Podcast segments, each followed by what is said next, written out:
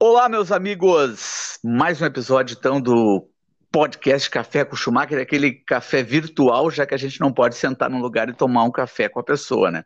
Hoje eu tenho o prazer aqui de falar com o Jimmy Tresoldi, que o nome completo é de Wilson Tresoldi, mas eu conheço por Jimmy. Tudo bem, Jimmy? Tudo bem, graças a Deus, tudo tranquilo. Tu prefere que chame de Jimmy? De... Jimmy, né? Jimmy sempre. Esse é conhecido, né, cara? Então, para quem, para quem não conhece o Jimmy, cara, esse cara fez parte de uma banda, assim, marcante, que é o que a gente vai hoje conversar também sobre os outros trabalhos do Jimmy, a carreira dele, mas não tem como fugir, nesse episódio vai falar muito sobre a banda Metamorfose, que era uma banda de rock, assim, que eu conheci... deixa eu fazer um cálculo aqui, tipo início dos anos 90, acredito que é isso, cara, em torno de 93, 94, na cidade de Cachoeirinha, para quem está nos ouvindo em São Paulo, em outros lugares, eu sei que tem um pessoal em São Paulo que ouve o podcast, a cidade de Cachoeirinha é uma cidade praticamente colada em Porto Alegre, uma cidade pequena, mas muito importante, assim, ela está num ponto estratégico, assim, colada na cidade de Porto Alegre, uma cidade muito legal. E essa cidade tinha uma cena de rock muito forte, e a banda Metamorfose foi uma banda que marcava a cidade, levava pessoas para a cidade de Cachoeirinha, mesmo quem não morasse ali. Eu, por exemplo, saía com um grupo, uma galera assim, de Porto Alegre, para ir toda sexta-feira num bar famoso chamado Pirâmides, que tinha formato realmente de umas pirâmides, e ia lá ver os shows da banda Metamorfose, que era uma banda de cover, tinha as músicas próprias, que eram muito legais, tocava muito cover e tinha uma performance de palco muito legal. Jimmy, conta pra nós aí, cara, durou de que ano até que ano a banda Metamorfose? Conta um pouco da história da banda pra nós. A banda, na verdade, ela nasceu num show em 1990, não me engano. Eu tenho lá uma foto do show com a data, né? Mas de vez em quando eu tenho que olhar lá para me lembrar que lá se vão alguns aninhos aí, né? 30 anos. Mas quando fez um ano de aniversário da morte do Raul Seixas, foi feito, o pessoal da Rádio Cidade, da Atlântida, fez no Clube de Cultura em Porto Alegre uma festa lá, um ano sem Raul. E aí tinha várias bandas, Cátia Suma foi quem apresentou... tinha a Bandalheira, a foguete Lula, o pessoal da cena rock de Porto Alegre, assim e tal, né? Garotos da Rua, tocou também, Alemão Ronaldo, Companhia Limitada. E o pessoal lá nos convidou, porque eu já tinha uma banda, assim, mais antiga ali, que tocava muita música do Raul Seixas, né? E esse pessoal lá ia fazer versões do Raul Seixas. Eles queriam uma banda lá que tocasse algumas músicas do Raul, assim, mais parecido, porque o pessoal era meio maluco, fazia umas versões lá que, até tu te lembrar que era a música do Raul, já estava acabando a música. E aí a gente convidaram nós para tocar, né? E aí eu peguei o André Rangel, né, baterista, que a gente já se conhecia ali e tal, e o Chiquinho Bianchi, que era meu. O Chico é uns 5, 6 anos mais novo que eu, a gente estava sempre junto, tocando, e fomos lá fazer esse show, ainda de uma banda meio sem nome, assim, a gente inventou meio na hora, Metamorfose ali, porque por causa da música do Raul também, né, da Metamorfose Ambulante.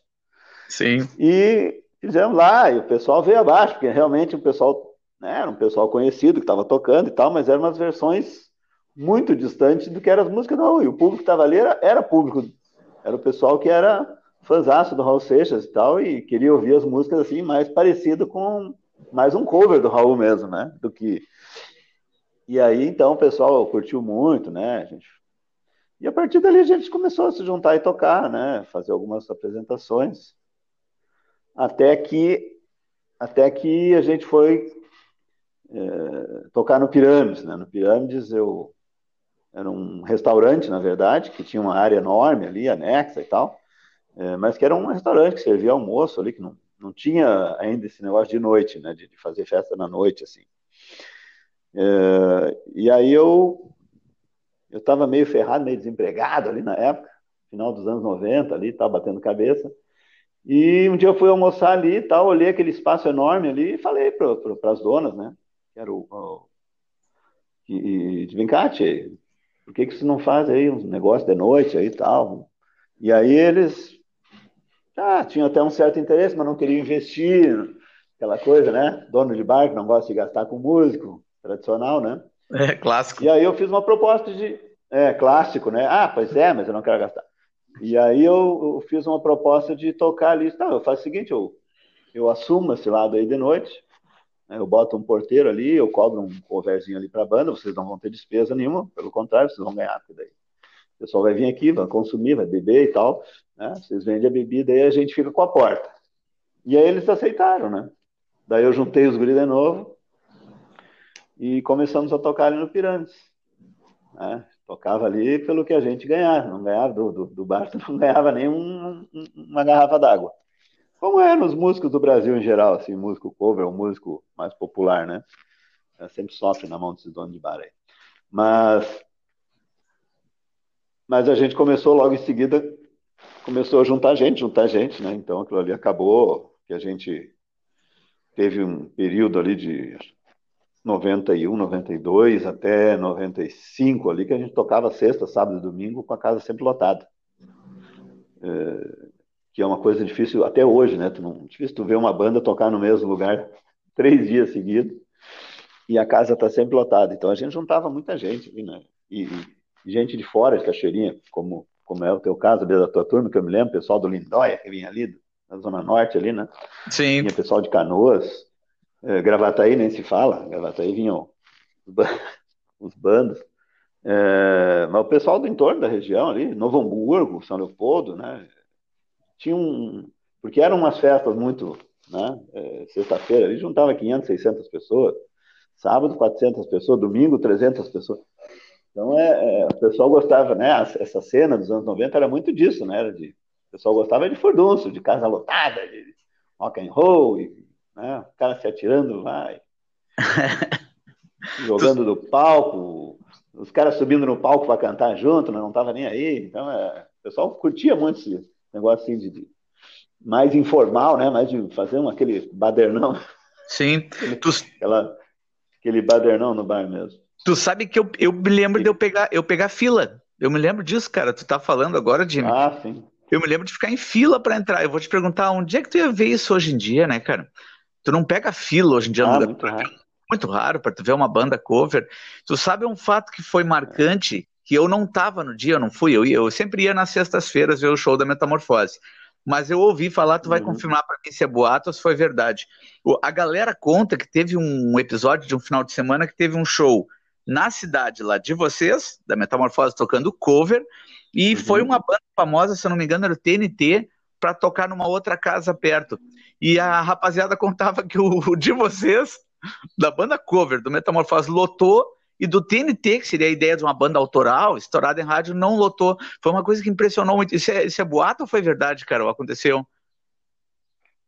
Não, foi verdade. Mas isso não foi no Pirâmides. Lá pelas tantas, lá, acho que em 95, 96, a gente quebrou os pratos lá com o pessoal do Pirâmides. Enfim, motivos que não vêm ao caso.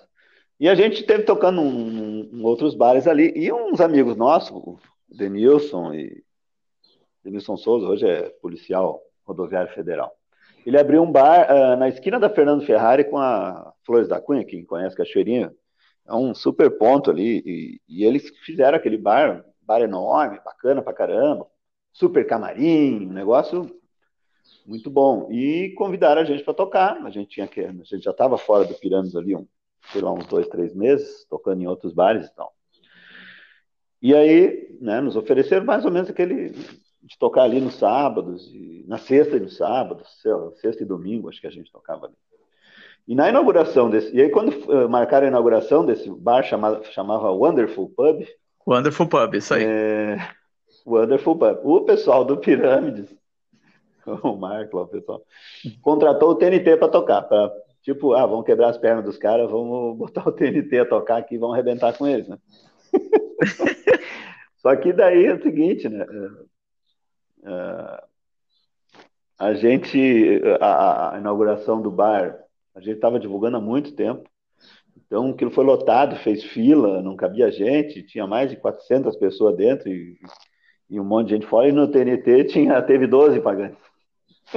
Bah, que loucura! Tomaram maior prejuízo, porque o TNT só ia... Tu pagava antes, né? Tu tinha que pagar... Na assinatura do contrato, ele tinha que pagar o cachê, era um cachê alto, mais ônibus, mais não sei o quê, mais as, né, todas as... que era uma banda super famosa, camarim com isso, camarim com aquilo. Eu sei que aquilo ali praticamente quebrou o Pirâmides com aquilo ali, né? Porque os caras tomaram uma... Enfim, aquelas coisas que o cara faz ali e não dá certo. Puxa! A inauguração do ano estourou, faltou cerveja, acabou tudo. Aquelas coisas assim de... que acontecia antigamente, né? Sim. O cara botaram no... Tinha uma marquise lá, encheram uma piscina daquelas de plástico com gelo. Que loucura, né, cara? É, muito engraçado. Não, eu cheguei aí no Wonderful. É verdade esse fato aí. Poxa, uma história marcante. Sim, chegou aí lá no Wonderful. Cheguei, mas eu vou te dizer assim, eu achei muito legal, porque realmente a estrutura era muito boa. Eu lembro que tinha, acho que uma escadaria, assim, subia. Tinha isso, um escadão. Né? É, um escadão, um salão grandão, o palco, eu achei muito bacana, deu uma estrutura melhor. Mas tinha uma alma rock and roll naquele Pirâmides lá, na época de vocês, que aquilo ninguém batia, né, cara? Aquilo tinha uma coisa... Ah, sim. Uma coisa teatral, né, Jimmy? É difícil até de explicar. Eu vou tentar, cara. Eu vou dizer assim, ó, pelo olhar de um cara que vai assistir, eu gosto de música, quem é fã disso, quem curte... E eu me lembro de coisas marcantes, assim, ó. Primeiro, porque dentro daquele Pirâmides era uma multidão. Eu me lembro de uma vez eu ir com uma rapaziada aqui da Zona Norte, do Partenon, e a gente ficava tomando cerveja, porque vendia, assim, uns copão de plástico enorme. E eu acho que a gente saiu de madrugada dali, cara. Eu me lembro de eu botar a mão na minha roupa e eu tava ensopado, como se tu estivesse na chuva. E eu não sabia por quê. E eu comentei, cara, mas por que eu tô todo molhado? Era de suar. Porque a galera dançava, por incrível que pareça. Isso que rock, o pessoal fala que rock não é uma música para dançar e tal, né? Mas naquele momento... Não, tá louco. É, como ficou estruturado aquilo ali, é óbvio, né? A gente está falando do início dos anos 90, meio dos anos 90, como aconteceu, ele funcionava, porque era como se fossem dois toldos de circo gigantescos na forma de uma pirâmide, né?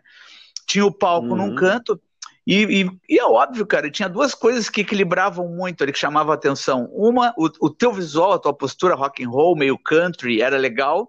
Tu era o cara que ficava mais firme no pedestal de microfone, fazia as vozes mais roucas, assim, eu me lembro. Tu cantava aquela Pedro, acho, do Raul, né?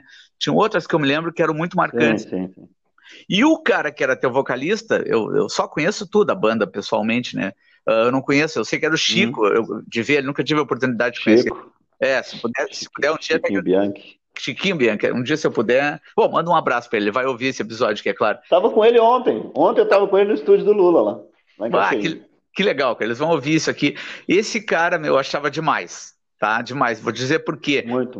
É muito performático. Muito performático. Ele conseguiu juntar ali não só aquilo que tu busca num vocalista, né? Porque eu ia em outros shows, eu fui ver, na época eu via a Dama da Noite, fazia muito sucesso em Porto Alegre, em Alvorada ele tinha banda 4HP, tinha banda por tudo que é lugar.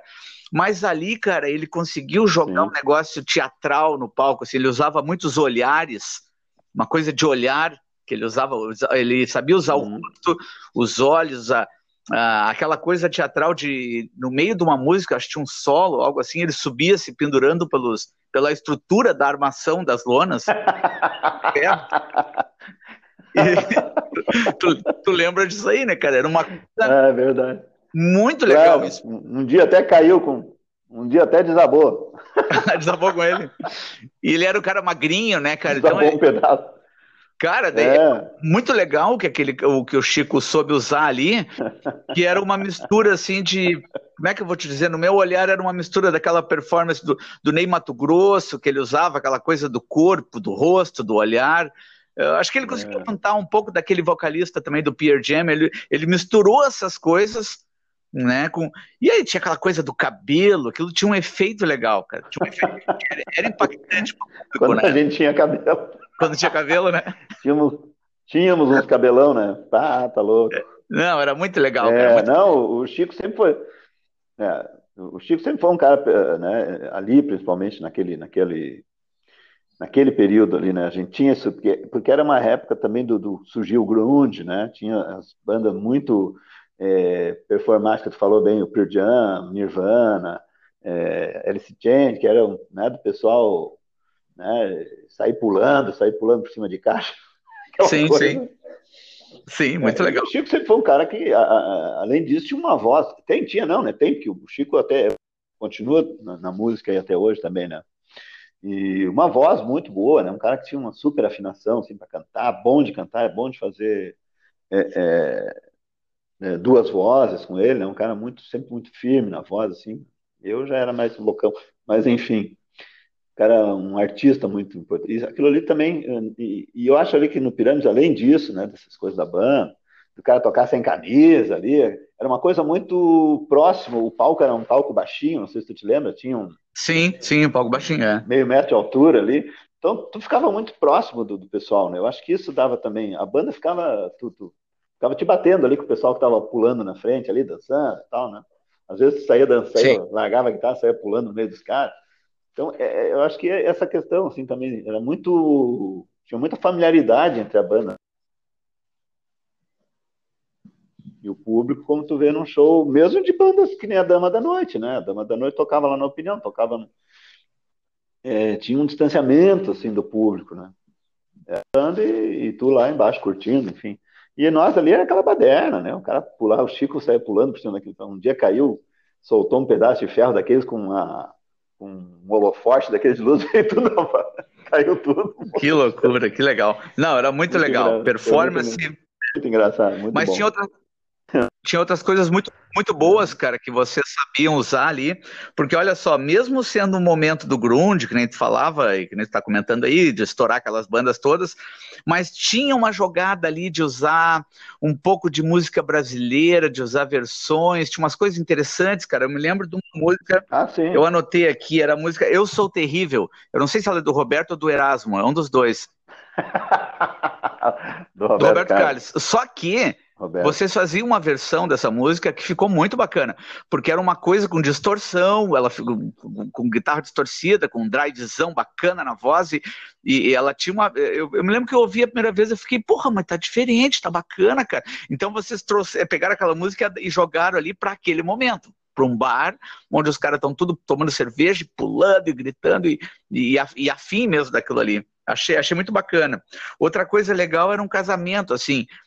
esse cara, o vocalista, o Chico, ele tinha uma voz doce, né, cara, afinado pra caramba, e tu usava um estilo com um drivezão, que um drive que era da tua voz, uma voz mais rouca, mais country ali, que pegava um rouco assim, que ficava bacana. Então isso eu acho que agradava muito o público, porque eu me lembro que algumas músicas eram tuas, algumas tu era o vocalista principal, e daqui a um pouco as outras eram dele, do Chico, né?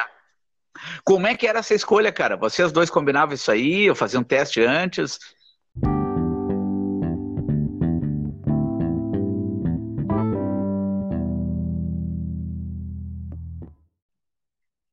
Então, a gente dividia, né, as músicas. Um cantava uma música, duas, o outro cantava, para o cara também dar uma descansada na voz, porque a gente tocava durante um período muito longo, tocava 2 horas ali, fazia uma pausa... Depois via, tocava mais 1h30, então eram shows muito longos, né? Chegou a um ponto que já tinha no repertório 400 músicas. E o legal era essa variação mesmo, gente. 400 músicas. Uhum. E a gente fazia essa variação mesmo, né? Porque o legal, acho, do show também... Até hoje eu faço isso, na verdade. Faço meus shows aí que eu tenho... Toco sozinho, toco com a menina agora que está cantando comigo, a Letícia. A gente toca de bossa nova, rock and roll, toca um samba, porque é legal também, tu vai assistir um negócio ali que tu fica ali, sempre o mesmo estilo, acaba te cansando, né? Mesmo que seja um show, às vezes, de 1 hora. Então, a variação é legal. E o que a gente fazia ali? A gente tocava Beatles, Rolling Stones, tocava Roberto Carlos, tocava Reginaldo Rossi, fazia umas versões, né? Mais rock and roll, assim, das coisas, umas versões mais country e tal. Sim. E acabava que o pessoal curtia, porque tu variava também, né? Tu pulava lá do Nirvana pro Reginaldo Rossi. Sim, era bem bem diversificado. Jimmy Tresoldi, me diz uma coisa, eu me lembro, cara, também, fora esse fato ali, aquela época ali do sucesso da Metamorfose no Bar Pirâmides, que vocês foram para a estrada, tentaram ir para a rádio. Eu me lembro de ouvir assim, uma entrevista na Rádio Ipanema, ali com a Cátia Suma. Eu me lembro também de um CD que até eu ganhei depois de um amigo meu, que eu acho que ele conhecia alguém da banda, ele me deu, era meu aluno até, de um cursinho que eu dava aula lá no centro. Um dia ele chegou, aqui, professor, eu moro em Cachoeirinha, trouxe o CD. E no CD tinha uma versão da música Vento Negro. Como é que foi essa história aí, cara? Sim. Pô, que legal, vocês gravaram, ficou uma versão rock, assim, da música, e ficou muito bonito, cara, muito bonito. É uma das músicas que a gente tocava, assim, já nessa versão mais pesada, assim, né, de fazer de rock and roll e tal. E aí, quando o pessoal tava gravando ali, surgiu a ideia de gravar uma versão do Vento Negro, que era uma vibe dos anos 90 também, tu fazer um CD autoral e botar alguma música reeditada ali e tal. Daí a gente foi atrás do Fogaça, né, que é o autor, e os guris, o Lula, foram atrás e entraram em contato. Na época, acho que ele era até deputado federal. Daí eu sei que ele autorizou, né, a gente foi atrás e tal, e não tinha grana para pagar, fomos lá atrás deles, a gente queria, né, que tu nos desse uma licença aí para gravar música e tal, e aí ele, não, tá, beleza, que legal, tá, uma gurizada, né, regravando a música dele, que é uma música dos anos 70 lá, né, o Vento Negro. Então foi bem legal, assim, e uma música que ficou, eu acho que foi umas versões que eu curto muito, ouço muito ainda, né, porque eu tenho também o CD, ainda tenho o CD, eu boto também.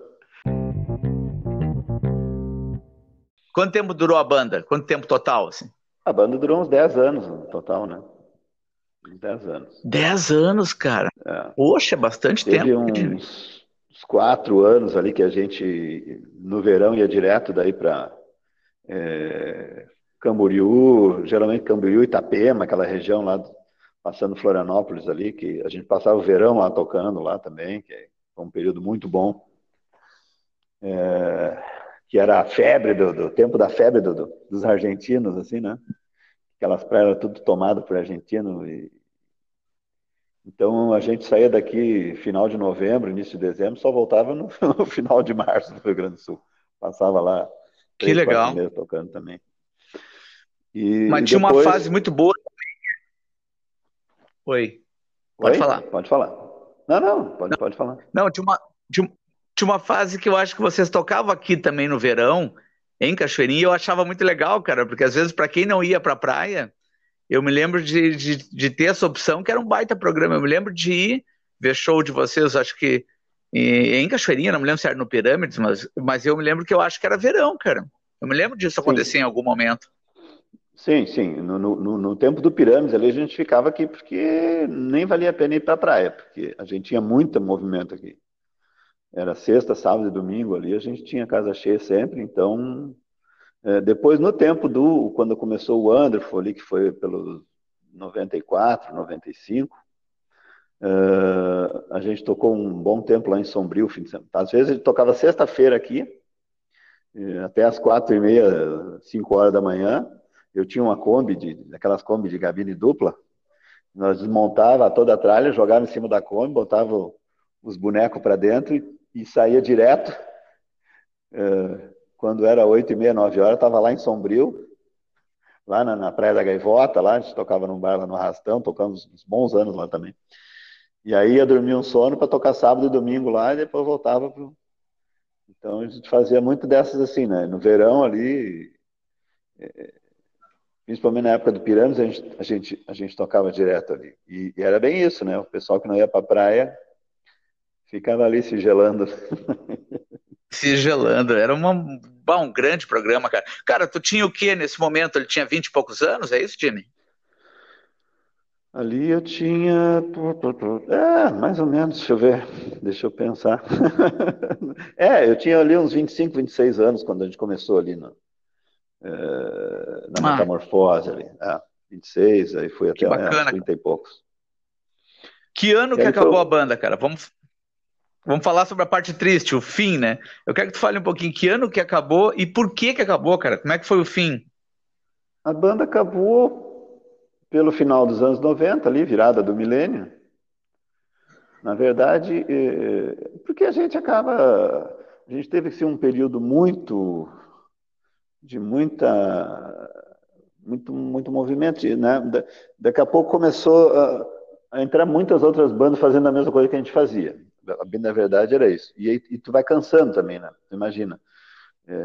Tu fica tocando muito tempo com as pessoas a mesma coisa, né? Embora tu tivesse aí um repertório, tu fica naquela, tira a música e toca a música, e daí tu começa a enjoar das músicas, e aí é um negócio meio... O cover é um negócio cansativo, na verdade. Bem cansativo. Eu, né, embora a gente não pode se queixar, eu comprei terreno, fiz casa ali, ganhando, tocando. Fui músico profissional nesse período, né? Dá para se dizer que quando tu não faz outra coisa, se tu vive daquilo, tu é profissional, mesmo que tu seja faça aquelas bagunças ali que nem a gente fazia ali, né? Que hoje... Sim. Não vai num bar lá, os caras ficam sem camisa tomando cerveja no palco. Não. Hoje isso é inadmissível, né, para uma banda. Tá lá, sentadinho, tomando água. A gente tomava cerveja, os caras tava ali, alcançavam uma caipira pro cara ali, o cara pegava e tomava. Aquela bagunça, aquilo ali, né? Que não tem nada diferente a questão de profissional. Hoje, o conceito de profissionalismo é totalmente diferente. A gente, eu digo que a gente era profissional porque a gente não fazia outra coisa, a gente vivia da música, né? Ganhamos grana, patrimônio, né? A gente ia lá para Florianópolis, lá naquela época era tudo, se pagava em dólar. A gente tocava todas as noites, segunda a segunda. Tu virava um verão inteiro sem um dia de folga, né? Tu trabalhava de noite e dormia de dia. Então, tu chegava aqui mais branco do que tinha ido. Chegava mais branco do que tinha ido. Né? Porque a gente não via a luz do sol, literalmente. Tu acordava de noite, fazia uma refeição por dia, porque daí tu acordava de noite, jantava, dava mais uma descansada e ia tocar. Aí tu tocava e ficava ali até quase o dia clareando ali, no verão o dia clareia 5h30, 6h, né? Tu tá ali na função ainda, né? Era um período que tu fazia uma refeição por dia, dormia até de noite de novo.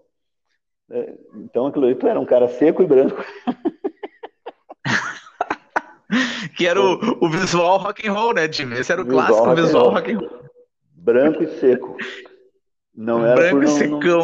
É que tu não tinha como comer, porque tu, quando não estava trabalhando, estava dormindo. Que legal. Então, isso também vai desgastando, né? Chega um ponto que tu, puxa, quero... Daí eu fui fazer também, comecei a fazer a faculdade, o Chico foi fazer a faculdade, o pessoal... E aquilo vai virando uma coisa secundária, não é? Passa a não ser mais a tua prioridade, né? E como toda coisa secundária, daqui a pouco tu abandona também, porque... Vão surgindo as prioridades, tu tem filho, né? Tu vai virando um adulto. E aí aquilo acaba também, né? Mesmo que a gente tenha feito ali, os guris mais do que eu, né? Força ali para gravar CD, fazer coisa. Era um momento que era muito difícil tu distribuir uma música numa rádio, por exemplo. Se não tivesse grana para pagar lá o cara lá, o cara não bota a tua música para rodar. Hoje, se hoje é muito difícil, porque, por causa do volume, que hoje... É muito fácil gravar, tem muita coisa, né, rodando em Spotify, rodando em plataforma, em YouTube, coisa e tal. Naquela época era muito mais difícil por causa da grana. Para te gravar, tu tinha que pagar, vender a tua casa para gravar um disco. Era muito caro, mas muito caro mesmo. Tipo, se fosse hoje para gravar uma música bem gravada e tal, tu ia gastar aí uns entre 15 e 20 mil reais, uma música. Aí, tu sabe que hoje num estúdio, hoje tu tem tecnologias muito baratas e muito melhores, que custam muito menos, né? Hoje o pessoal transmite, grava em casa, tem uma interface de áudio ali, liga no teu computador e faz a gravação, né? Tu não precisa, pluga ali e grava. Naquele tempo era, porra, fita de rolo magnética, um negócio que era caríssimo, era tudo importado da Alemanha, não sei o quê. Enfim. Então, como isso também é uma coisa que não progrediu, né? E depois, depois que tu gravava, tu não tinha como distribuir a música, porque tu dependia de ter grana também para bancar nas rádios, para bancar nos DJs, enfim. Então, aquilo acabou não indo para frente, né, mesmo? Então, isso também vai, a gente foi desgastando, foi... Né, é um ponto ali que eu larguei fora também, fazendo faculdade, fazendo outras coisas ali. E fiquei afastado da música, assim, um bom tempo, né? Bom tempo mesmo. Tu te formou? Qual é a faculdade? Eu, na verdade, na época eu fiz o técnico de administração, depois fiz faculdade de história e depois fiz faculdade de música. Ah, legal. Tu te formou onde, Jimmy? Música na URGS. Na URGS, que bacana, cara, que legal. Licenciatura em música na URGS. E aí, hoje eu trabalho com música, né? Eu trabalho na Fundação La Salle, que é aqui em Canoas, que é uma instituição... É uma instituição que pertence à rede La Salle de educação, né? Mas a Fundação trabalha com projetos voltados à cultura, ao esporte, à assistência social, né? E eu coordeno aqui projetos de música em Cachoeirinha, em Nova Santa Rita, coordeno outros projetos aqui em Sapucaia, São Leopoldo. Enfim, estou sempre na correria aqui, mas muito em função da música também, né? Sim. E hoje em dia eu faço... Agora eu voltei a compor, depois de um tempo, muito tempo também. Depois, isso sim, né? Desde os anos 2000, lá, depois que a banda acabou, eu não compus mais praticamente. Fiz algumas composições ali no meio do caminho, mas... voltei a compor mesmo agora. Uma vibe assim mais... né? Não tão rock and roll, porque hoje também o rock and roll é uma coisa difícil de tu fazer e ter aceitação. Né? O negócio ficou muito para nós, assim, eu, né, sim, adoro rock, ouço sim, rock, um grupo. Mas virou música de... Vamos falar sério, o rock, esse, né, o rock essencial, o rock de raiz, assim, como a gente vai dizer, é uma coisa que hoje é coisa do cara mais velho, rock é coisa de tiozão. Não, os espaços também ficaram bem limitados. Se tu imaginasse... Cara, em Porto Alegre, olha, para te ter uma ideia, eu sou um cara que... Eu sou um consumidor de podcast, de rádio, eu liguei o carro para mim é uma conexão com o rádio, né? Eu sempre digo, o rádio continua muito importante devido aos carros, cara, porque tu entra no carro, tu vai ouvir rádio. Mas tu pensar assim, hoje... tu tá no trânsito, né? Porto Alegre é uma cidade, às vezes tu fica mais tempo no trânsito. Mas hoje em dia, se tu me perguntar em Porto Alegre, cara, um locutor de rádio, ou um programa de rádio que o cara foca em rock, eu só conheço o Lele Bortolassi, que ele tem um programa ATL Rock, acho que na Rádio Atlântida, ele tem um outro na 102, porque se tu sair pesquisando, tem um problema, não existe muitas rádios aqui, esse já é um problema, tá? Não é como São Paulo, os caras têm muita rádio, né? Aqui tu tem poucas opções, aqui das poucas opções que tem, de rádio, cara, eu acho que 2 ou 3, na verdade, pertencem ao mesmo grupo, que é um grupo de TV e rádio mais forte, que toma o espaço, não adianta. E a maioria das outras rádios vão tocar um outro tipo de música que a garotada curte, cara. Se tu perguntar pra minha filha de 14 anos, é óbvio, né, Jimmy? Ela não gosta de rock, cara. Isso aqui é música de velhão pra ela. É música que eu, que tenho 49 anos, vou ouvir. Eles vão ouvir outras coisas, né? Cara, do tiozão. Eles gostam de funk, de outras coisas. Mas, por outro lado, cara, eu não sei como explicar isso. Existe aquela vertente, se tu pegar toda aquela década riquíssima ali de anos 80, anos 90, vamos dizer assim, até um comecinho de 2000, tu tem as músicas ouvidas até hoje, cara, são consumidas, elas estão em programas de produtos, músicas que marcaram uma época... E de repente, se tu me perguntar de uma música de hoje em dia, eu não sei se ela fica. Uma de hoje em dia, eu não sei se daqui a 20 anos. É muito difícil, cara. Jimmy, uma pergunta terrível, mas eu tenho que te perguntar isso, cara. Qual a tua opinião? Tu acha que existe espaço hoje em dia para uma banda? Vamos dizer que tem um garoto nos ouvindo, ele quer fazer uma banda, ou isso é uma furada terrível, cara? Cara, eu acho que... como dizia o Tim Maia, né? Se eu fosse dizer para o cara ser músico, eu diria para ele não ser, né? Porque o músico, para ser um músico mesmo, tu tem que estudar muito, né? Tu tem que estar sempre te reinventando, tem que estar sempre te... Mas eu acho um negócio legal, assim, quanto à questão de cena, do rock, assim, também, Cachoeirinha, não tanto, mas Gravataí ainda tem uma cena de rock muito grande, cara. No centro de Gravataí ali tem... Só que é coisa assim, ó, é bar, são pequenos bares, na verdade. Não existe mais aquelas casas, né? Cachoeirinha ali tem ainda o Cavern, né? Não sei se vai sobreviver depois da pandemia aí, porque estão parados aí há meses, que é horrível isso. O Cavern é uma casa grande ali, que basicamente é só de banda de rock. Não tinha lá. Eventualmente fazia alguma festa ali diferente, tal. Ah, noite dos anos 70, noite do... Mas, enfim, basicamente era com bandas, que já é uma raridade, né? Tem uma casa grande, assim, voltada ao rock and roll e tal. Gravataí tem bastante bares ali, no centro, ali. O pessoal lá do Bar do Lado, tem uma série de bares ali que... Mas são bares menores, né? Pequenos. Então, hoje, para um cara ir pro lado do rock, assim... eu acho que tem que ir, se o cara gosta, né? Porque a música ela tem que ser para te fazer feliz, né? Não adianta eu vou tocar agora pagode, porque o pagode, sei lá, dá dinheiro. Isso nunca vai dar certo, porque tu nunca vai ganhar dinheiro com uma coisa que tu não gosta, né? Se é uma coisa que tu gosta muito, sim, que tu faz, tu tem possibilidade de que isso vire uma coisa que tu, né, tenha um sucesso assim, profissional com isso. Se tu não tiver um sucesso profissional, vai ser feliz. Tu tem a tua realização pessoal, né? Hoje, o que eu digo hoje, pessoal, tu tá gravando as coisas aí pra quê? Porque eu quero. Porque eu gosto. Simples assim, né? Eu tô fazendo porque eu quero, porque me dá prazer, né? Eu vou pra lá, aquilo ali pra mim é muito melhor que tá numa festa, é muito melhor que tá na beira da praia.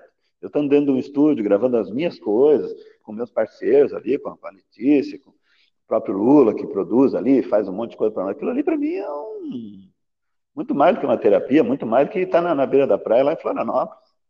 Né? Tu tá fazendo uma coisa que tu gosta, tu gosta na tua essência, aquilo ali faz parte de ti. Então, se o guri gosta de tocar rock, gosta do Nirvana, gosta dos Beatles, gosta...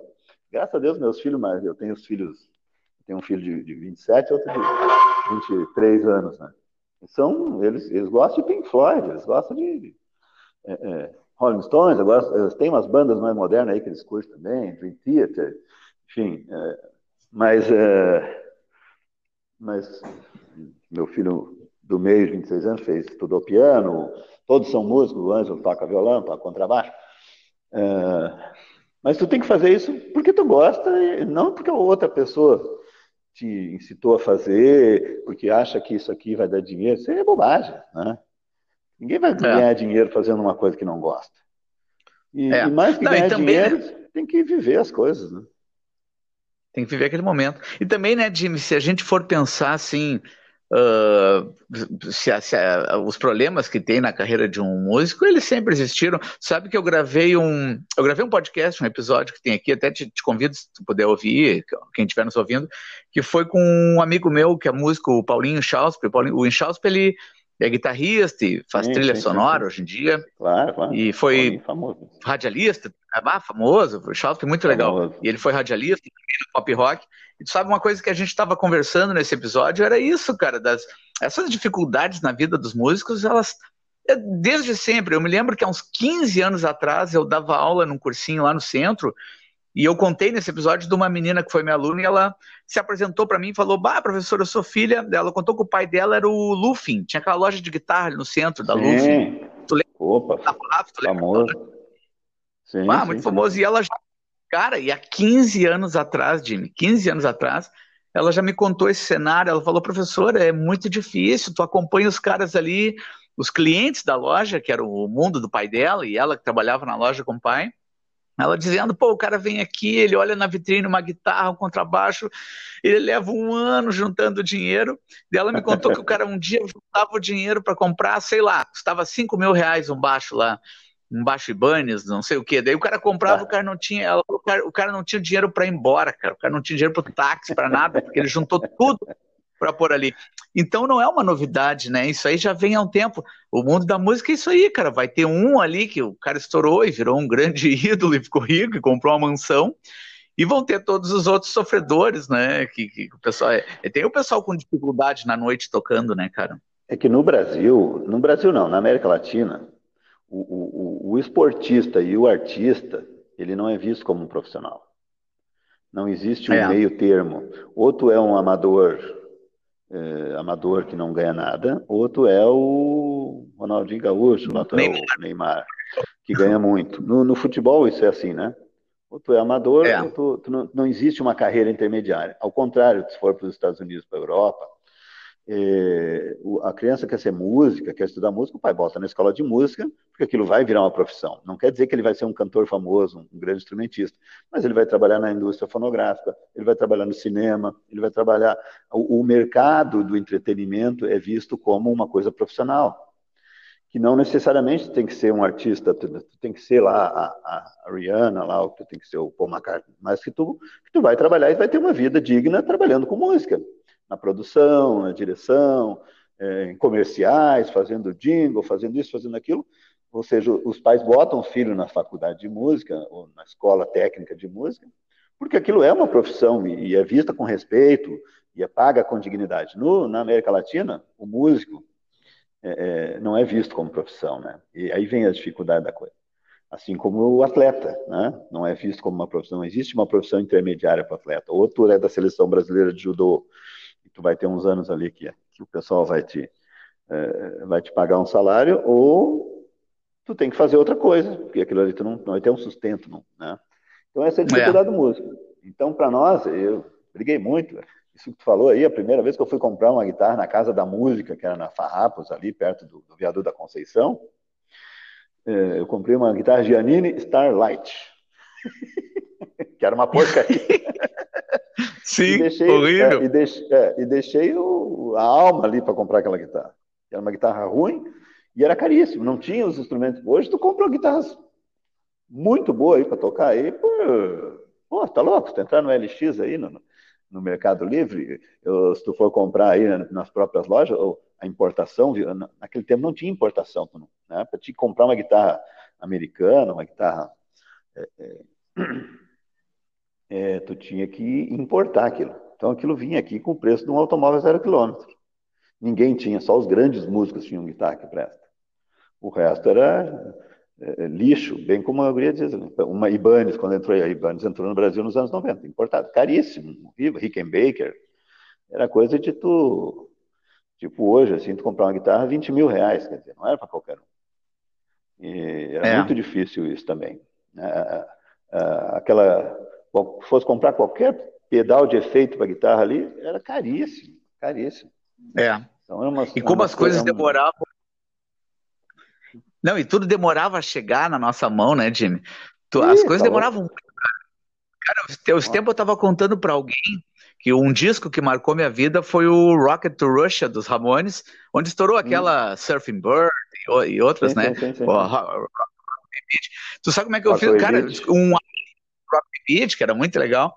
Um amigo meu descobriu esse disco. Olha o que era, quando a gente conta pra gurizada hoje em dia, eles não acreditam, cara. Eu me lembro que eu peguei um ônibus, eu e esse meu amigo aqui no Parque dos Maias, onde eu moro, na Zona Norte, 45 minutos de ônibus, Jimmy, até o centro de Porto Alegre, 45 minutos, todo o tempo na parada, cara. Isso lá no final dos anos 80. A gente foi nas lojas Renner, a gente deixou todo o dinheiro, comprou o disco, a gente voltou mais 45 minutos de ônibus. A gente veio sentado no último banco lá, olhando o disco e babando.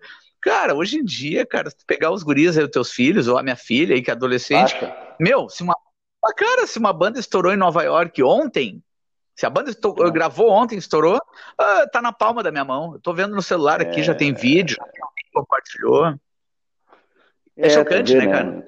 Mas eu acho que isso é um pouco daquilo que tu falou, de como as músicas marcavam mais. Eu acho que essa dificuldade de acesso que tu tinha fazia com que tu valorizasse. Tu ouvia aquele disco um ano, né? Furava o disco. Furava o disco.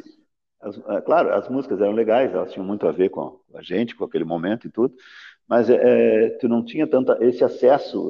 Tudo que é muito fácil não tem valor, né? Quando a gente fala em valor, não é questão financeira, mas... O que aquilo vale para ti, né? Como aquilo toca em ti e tal. E realmente, tu recebe um zilhão de músicas ali no smartphone, ali no iPhone, enfim. Aquilo ali acaba banalizando muito também, né? Por mais que seja uma música legal, por mais que seja uma coisa que fica muito banal, que amanhã já tem outra, e aí vem um amigo e diz, não, escuta isso aqui. E essa coisa do disco também, pra gente que tocava, era muito... Tu pegava um disco do Ramones, a gente tocava muito Ramones, né? Aí tu ia lá, ligava o disco, pegava um caderno e começava a copiar a letra. Hoje em dia tu abre Hoje em dia tu abre ali, tu tem a letra, tu tem cifra, tu tem partitura, e tu, se tu não souber tocar, tem um cara ali te ensinando a tocar. Tá dando uma videoaula ali. É.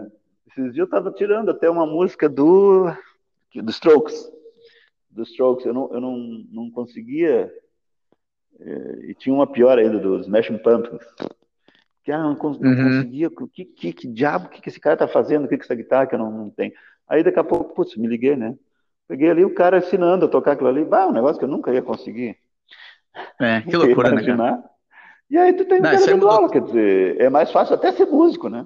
Até ser músico é mais fácil. A internet abriu essas questões. Acho que em contrapartida também banalizou algumas coisas, assim, que é muito fácil, que não tinha essa coisa que a gente tinha que ir atrás do disco, pedir emprestado pro cara lá, porque o cara não tinha mais aquele disco para vender. A gente gostava dos Beatles, tu não achava mais os discos dos Beatles nos anos 90. Tu tinha que achar alguém que tivesse, pedir emprestado, aí o cara não queria emprestar, porque claro, era o xodó, tinha que ir na casa do cara, daí ele botava lá para te ouvir e copiar a letra. Era engraçado, né, cara? Imagina. É, muito louco. E eu cansei de ir em loja de CD para tentar ler um pouco da letra ou copiar a letra do encartezinho da parte de trás. Eu fiz muito isso. Tinha uma numa galeria no centro ali que o cara deixava. Cara, ao mesmo tempo, né, Jimmy? Não vou esconder aqui a minha opinião, vou ter que falar. Vamos imaginar, assim, do começo dos anos 2000 para cá, veio muita porcaria, né, cara? Muito lixo, muito cara. Muito lixo. Que me perdoem as pessoas que vão ouvir aqui, respeitando todo o gosto de todo mundo, mas uma cena marcante na minha vida. Eu gosto de música com qualidade, né, cara? Para mim, a música, ela tem que ter uma mensagem, ou ela tem que me arrepiar, ela tem que me arrancar do chão, assim, ela tem que ser uma... Acho que isso tem no rock, tem que ter irreverência, tem que ser uma descarga de energia, entendeu? Eu preciso disso numa música quando eu ouço. Eu me lembro, cara, que já era 2000 e pouco, eu fui num aniversário de criança, que eu fui com meu cunhado, a minha irmã, faz muitos anos, e tinha estourado no Brasil aquela música da Boquinha da Garrafa. Então tu olha a cena, acabou. Eu vou tentar desenhar a cena para ti e para os nossos ouvintes, como foi chocante. Era um aniversário de criança, Jimmy. De criança, cara. Aniversário de uma menina. Acho que a menina tinha uns 10 anos de idade. Tu imagina, uma menina, cara. Sim. E a gente tava ali, a gente era convidado, né? Tu tava comendo salgadinho, pô, aniversário, foi convidado, né? E tava tocando, tocou tudo que é música. Tocou essa música aí. O pai e a mãe da criança botaram uma garrafa de cerveja no chão, no meio do salão. Olha o que é isso, cara. E botaram a menina agachando. Eu vou ser bem direto aqui, cara. O bico da garrafa, e ele ficava em direção à é uma criança, né? Cara, as pessoas achavam aquilo bonito, cara. Batiu palma, encheu de gente na volta. Achava engraçado. E, cara, aquilo me fez mal, cara. Eu não conseguia mais engolir um salgadinho. Eu me lembro que eu e a minha irmã, a gente deu um jeito de ir disfarçando, assim, embora. Pô, a gente vai ter que ir. Porque aquilo era, cara, era de um mau gosto terrível, Jimmy, terrível fazer aquilo com aquela criança. Então a criança dançando, os próprios pais, todo mundo, vai descendo na boquinha da garrafa. É na boca da garrafa. Então, aquilo ali, cara, é um exemplo do mau gosto, assim, né? Ridículo, ruim, a música era ruim, como muita coisa que tocava na TV, né? Eu acho até que a internet hoje em dia ela ajuda, porque hoje em dia também tu pode ir atrás do que tu quer ouvir, o que tu quer ver, é mais democrático. Sim. O YouTube né, cara? O YouTube eu adoro, cara, porque é uma TV... Pô, vou ver o que eu quero, né, Jimmy? Se eu quero ver clipes de comédia, eu vou ver. Se eu quero ver programas só sobre carros e motos, eu vou ver. É muito melhor do que tu ligava a TV no domingo ali e tu tinha que ver aquilo. Aí todos os programas de TV eram só as bandas, ou pagode ou samba, e consumiram aquilo. Daqui um pouco cansou, aí era o axé, a música da Bahia. Era aquilo o tempo todo. Então era cansativo, né, cara? Um troço maçante, né? Aquilo ali para os roqueiros, que nem eu e tu, foi um tempo de sofrimento. Sofrimento, né, cara? Sofrimento total. Para nós. Né? Tava na praia, acho que verão retrasado, eu e meu tio, a gente foi na padaria e a gente passou pelo lado de um carro, cara, e a gente pegou, eu ouvi um trechinho da letra. Mas, cara, era a narrativa de uma relação sexual, na verdade. A letra da música era... Senta aqui, pega não sei o quê, abre não sei o quê. E aí o meu tio ainda falou pra mim, ele é idoso, né? Ele falou, cara, isso é uma letra de música?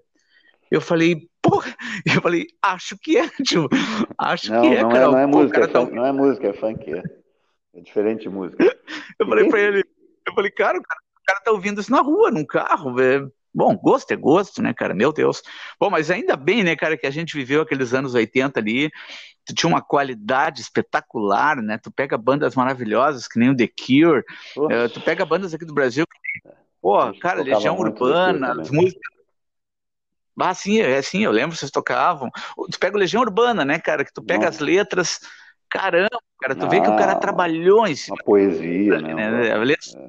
Poesia, política, falando de amor, ou até colocando a opinião dele, cara, do Renato Russo, mas colocando bem, ou grandes compositores, ou mesmo se a gente imaginar, assim, músicas que falam sobre sofrimento, tu pega muita coisa do Nirvana que é difícil de traduzir a letra, sim, tem uma coisa ali da depressão, mas tem a ver com aquele momento daquele cara, ele é um cara que o mundo dele era a depressão, as drogas, aquela coisa escura, ele passa para ali, ele passa aquela tristeza toda. Então tu vê que não é de graça. Por que que o cara escreveu aquilo ali? Por que que aquilo tá numa música? Tem um sentido, né, cara? Ah, é uma pena, cara. Vamos ficar rezando aqui, Jimmy, já que o nosso tempo tá acabando, para voltar uma era boa. Por isso a gente consegue fazer um festão. Eu vou te chamar aí, para matar a saudade. Pô, volta lá. Dias melhores virão. Abraço, Jimmy. Valeu. Valeu.